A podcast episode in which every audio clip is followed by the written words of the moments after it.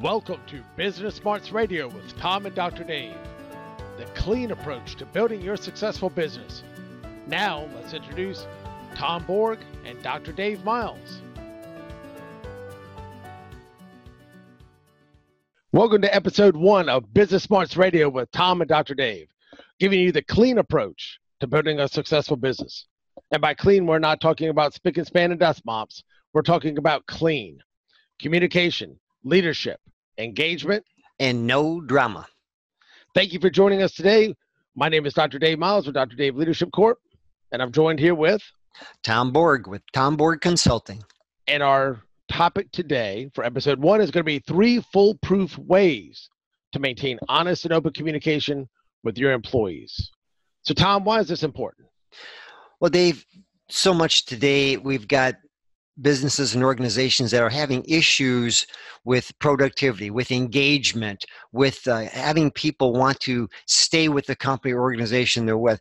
And part of that problem is that we just don't really have real connection in that workplace. We don't really have people that feel like they're part of a, a family, so to speak. And that's one of the things we want to talk about here today.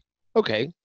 No, that sounds good. Well, you're right. It's one of the things I I look at when I work with companies is that a lot of folks don't realize exactly how expensive turnover and engagement is. Mm-hmm. You, you just back in the day, it was okay. Well, there's 15 people applying for this job. You don't want it. There's 14 more people waiting as soon as you leave. But now, with the economy the way it is, you've got around the area that I live at, it's around 2.5% unemployment. Mm. And you don't have that's about as close to full employment as you're going to get. And you just don't have 50, 60 people waiting in line for every job, Mm-hmm. especially a lot of your entry level jobs. And so Mhm. op- maintaining that open and honest communication, keeping people engaged and people wanting to work there is even more important than ever, I feel. That's right. You know, there's a story, true story about Sam Goldwyn of MGM back in the day. Mm. He was a great producer, but story goes he called his team around him because after six box office flops, he was upset, frustrated. And so he called his team together and said, Listen, I want you people to tell me what we're doing wrong, what I'm doing wrong, even if it means your job. Well, you can imagine no one said anything. I mean, that's the kind of, of dictatorial leadership that will get you no place when it comes to having people being open and honest and being willing to really contribute to the to the solution that you're looking for. So I can't imagine, especially back then, how expensive having 6 Mhm. box office flops would be. So I mean, I, I in one way I would applaud him by getting everybody together and say, "Hey, tell me what's exactly wrong with me." Very self-reflective, very cool. Mm-hmm. Tell me what's wrong with Yep. MGM. Okay, great. What's wrong with me? What am I doing personally? What are, what is the company? What's wrong with it? What's is there something with the culture or processes or systems? Is there something?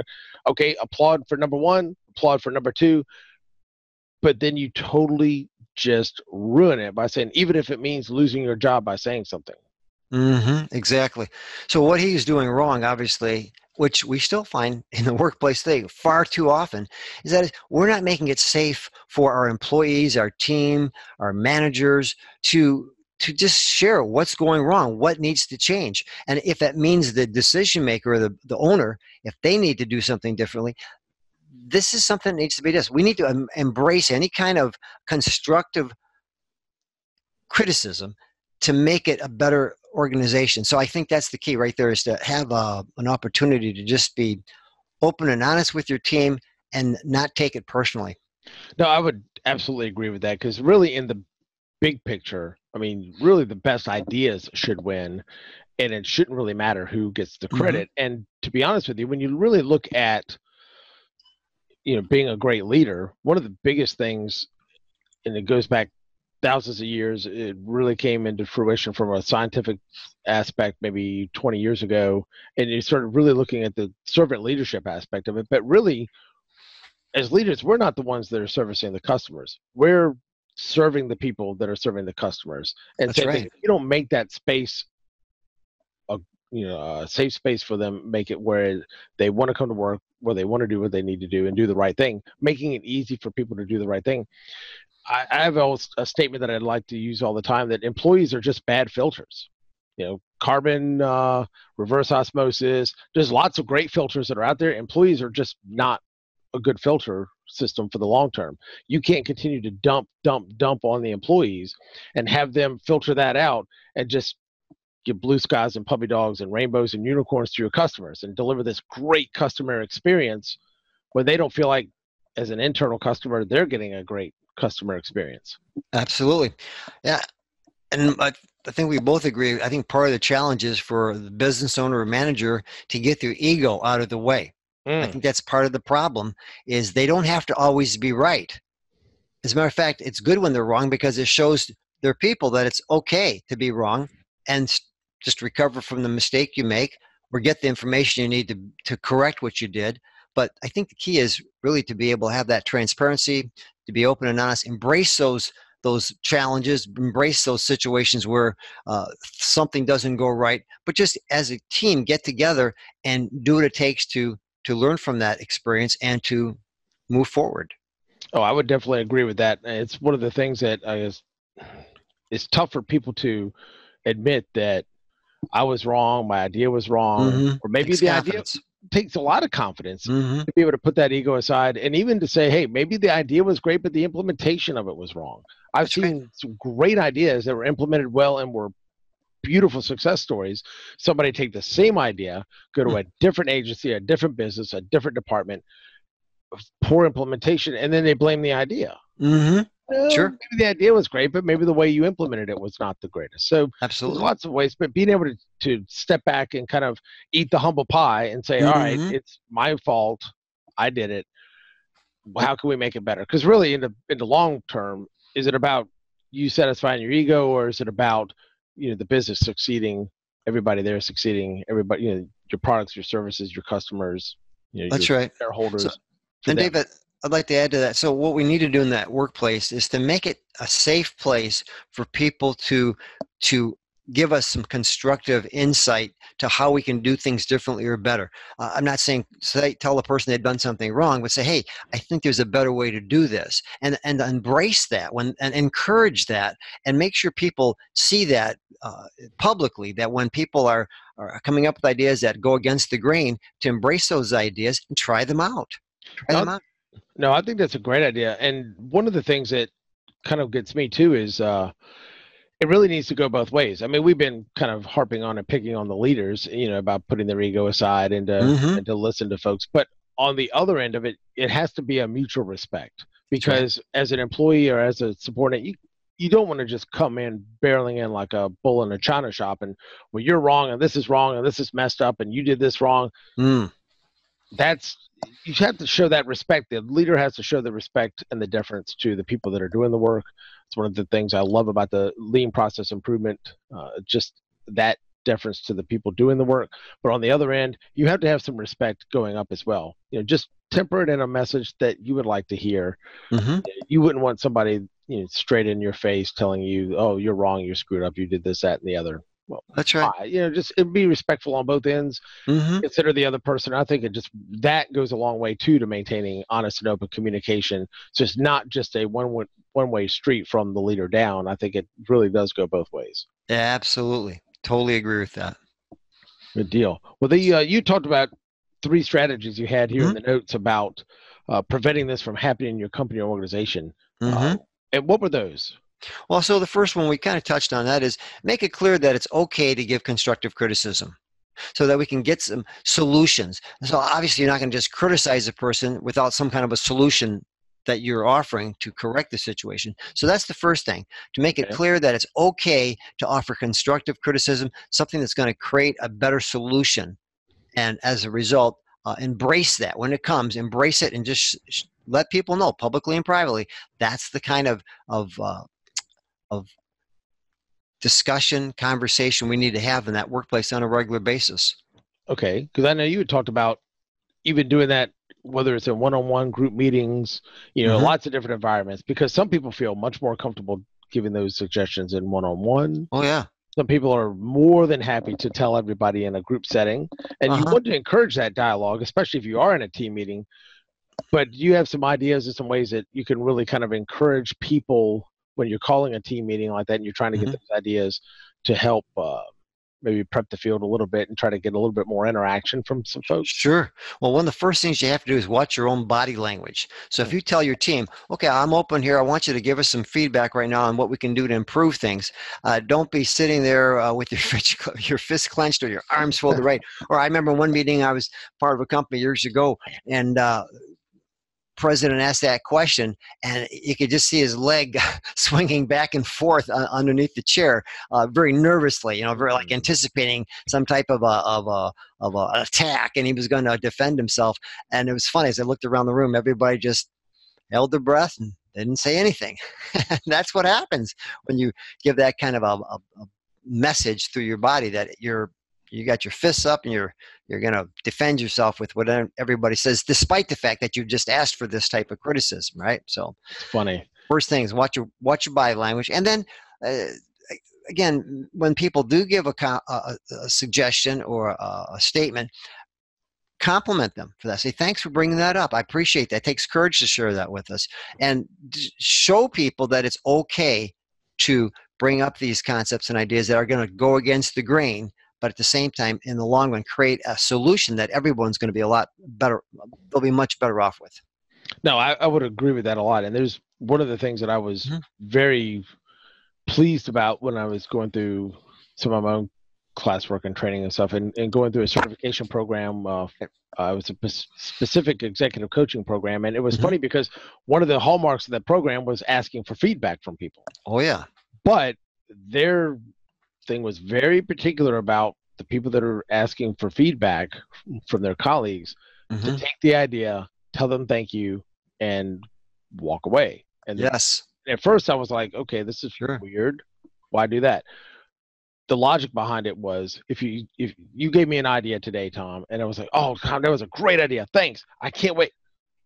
Perfect. And maybe you do think it's a great idea. Mm-hmm just say thank you, walk away. Because maybe next month they tell you something you're not really want to hear, or it's a little bit tougher to implement, or it's just something that, and even if it's just simply a bad idea, mm-hmm. you you oh okay, and you take the idea and you go, and you're like, well, wait a minute, last month they said that was a great idea, and they were all complimentary, and this month, so do they not like my idea? Mm do they think it's bad and they start judging themselves and then it gives that little bit of internal doubt to do I really sure. want to be open and honest with this person because maybe they're not receiving it simply because of the tone? Where if it's just a thank you for sharing, I mm-hmm. really appreciate it, take that under advisement, or a, you know, I'll write that thank you so much, and really genuinely be appreciative for the feedback because mm-hmm. it's going to do nothing but but help improve you over the long run. That's right. And and Dave, to hitchhike on what you just said, and be consistent. Don't be hot and cold one mm. month you're open receiving this uh, this feedback and the next month you get defensive you got to be consistent you got to otherwise you're going to build a disconnect in there they're, they're not going to be able to trust you because one month it was okay the next month it wasn't it doesn't take long for them to learn this isn't something i'm going to be participating in because it's the end is only going to be bad for me yeah no that, that makes a lot of sense so what was your second one so the second idea we wanted to share with our, our listeners today was to encourage dissent and blend in. So once you get this dissent, uh, where you've asked for this feedback and the people start to give it, then just kind of blend into the background and let the discussion start to go. You'll have mm. other people in the room start to to add in uh, their thoughts and uh, ideas, and just let that flow. Let this this uh, flow of information just happen. Uh, don't be like a uh, a shield that stops it once it gets started. So that's that's the idea. Now, oftentimes people say, "Well, how do I know if this is going to work?" I always tell people just use a formula. It's called the T MET formula. T stands for try it out. Okay. M stands for measure the results. E stands for evaluate. Well, was it good? Was it better? And then the last T is either tweak or toss the idea. So again, TMET, try it out, measure the results, evaluate, tweak, or toss. So what we're saying there is you can't go wrong if you are constantly trying new ideas and using this type of a system to evaluate whether or not the idea is worth keeping. No, I like that. I like that a lot. It's uh, mm-hmm. and that way you don't feel like you have to keep every idea, you have to toss every idea, but no. you do have a systematic process to just do a simple evaluation on them. Absolutely. Uh, I, I remember you were telling me about, and I remember for the notes that it was a really neat facilitation technique just something that and a lot of folks don't do facilitation. And so Mhm. from I wanted to make sure and highlight that because if you're bringing a big pe- group of people together, Uh huh.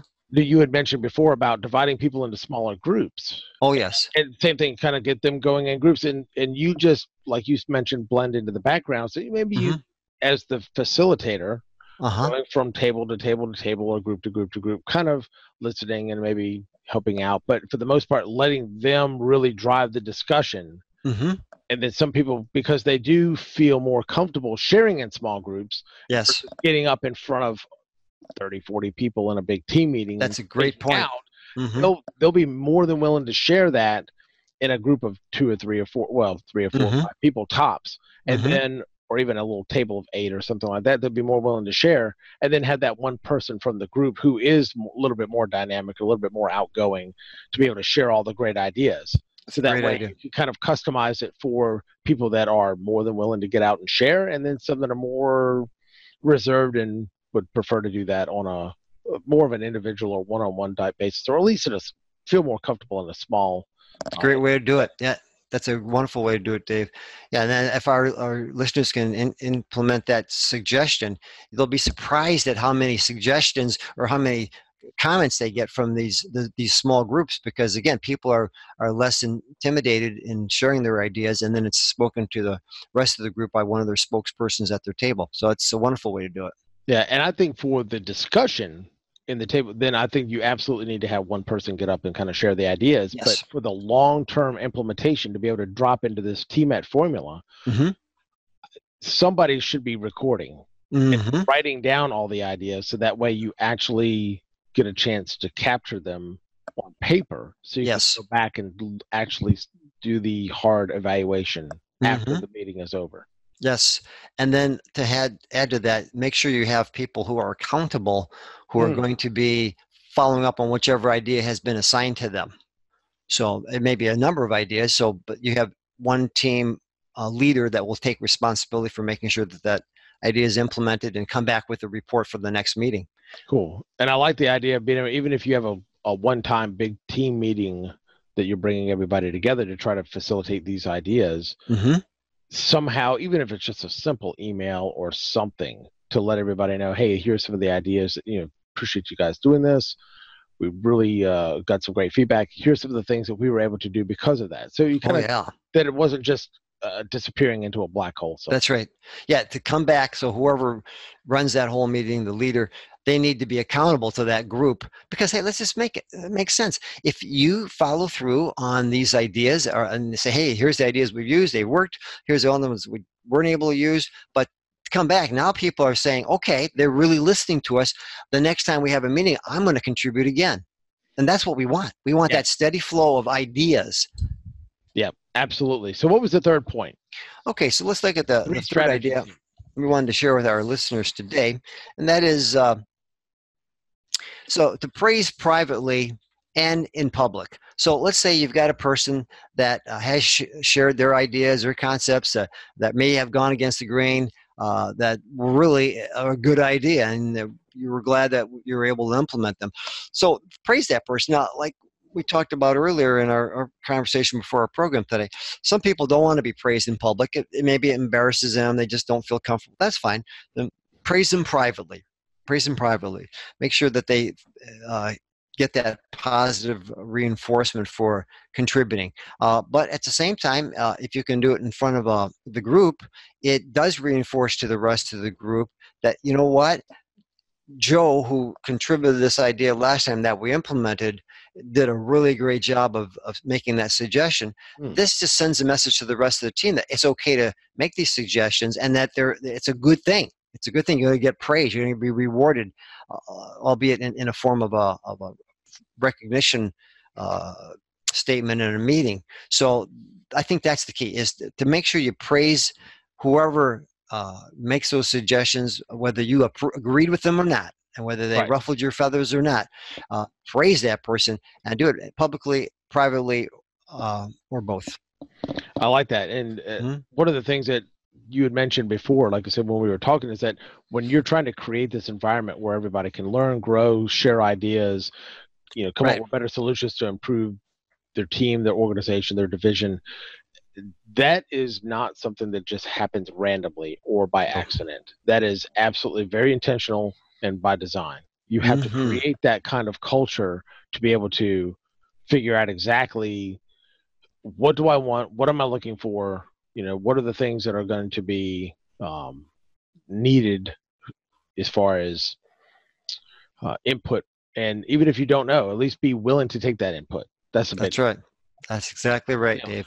so was there to kind of summarize the last things that we talked about uh, Mhm. you we talked about earlier you want to make it clear that your people feel safe in expressing their ideas and suggestions Yes. either, either one-on-one or in group meetings or preferably Uh-huh. both Yep. We want to encourage people to dissent and blend in especially when Mhm. you're doing more of a group meeting is to Yes. encourage the dissent get those people talking okay and Mhm. then let them know by your presence and body language that you approve of the dissenting ideas at least approve the fact you're getting ideas Yes.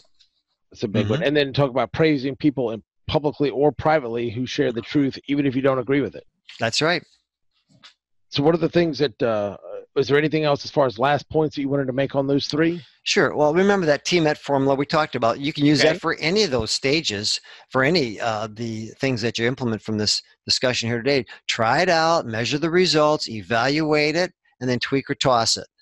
nice You can't go wrong. You do that, you'll always be uh, on the cutting edge when it comes to implementing the, the ideas that are going to work for your organization. Nice, nice, nice. Any final thoughts, Tom, on uh, maintaining that open and honest communication from your employees? Well, I just would suggest that they do it on a consistent basis, uh, keep their ego out of the way, and recognize that uh, they're all on the same team. And um, if uh, they're able to do that, they'll they'll be much more successful. Nice. And one thing I would like to throw kind of as a final suggestion, it's always helpful when you know your behavioral and communication style, how you Ah. best communicate with people, Yes. kind of the ways to communicate, ways not to communicate with you. Mhm. That self awareness is very important. And then if you can take that and then find the same thing out about your direct reports, you might not be able to do that for everybody in the entire organization, but at least the people that report directly to you, that really helps you meet them in the middle and they meet you halfway and then you can communicate with them in a way that they're more effective in communication and so that way you don't do things inadvertently to kind of turn them off uh, shut them down or discourage communication and not even realizing it Absolutely. That's cool so anyway that's all i have for the three ways foolproof ways to maintain honest and open communication with your employees any parting thoughts No, uh, just that uh, if you have any questions, feel free to contact us. And uh, in the meantime, uh, we uh, hope that they take these ideas and make something happen. Good deal. Well, thanks for joining Business Smarts Radio with Tom and Dr. Dave, the, bringing you the clean approach to building a successful business. And by clean, we mean communication, leadership, engagement, And without all the drama. without all the drama. Sounds great. We will see you next time for the next episode of Business Smarts Radio with Tom and Dr. Dave.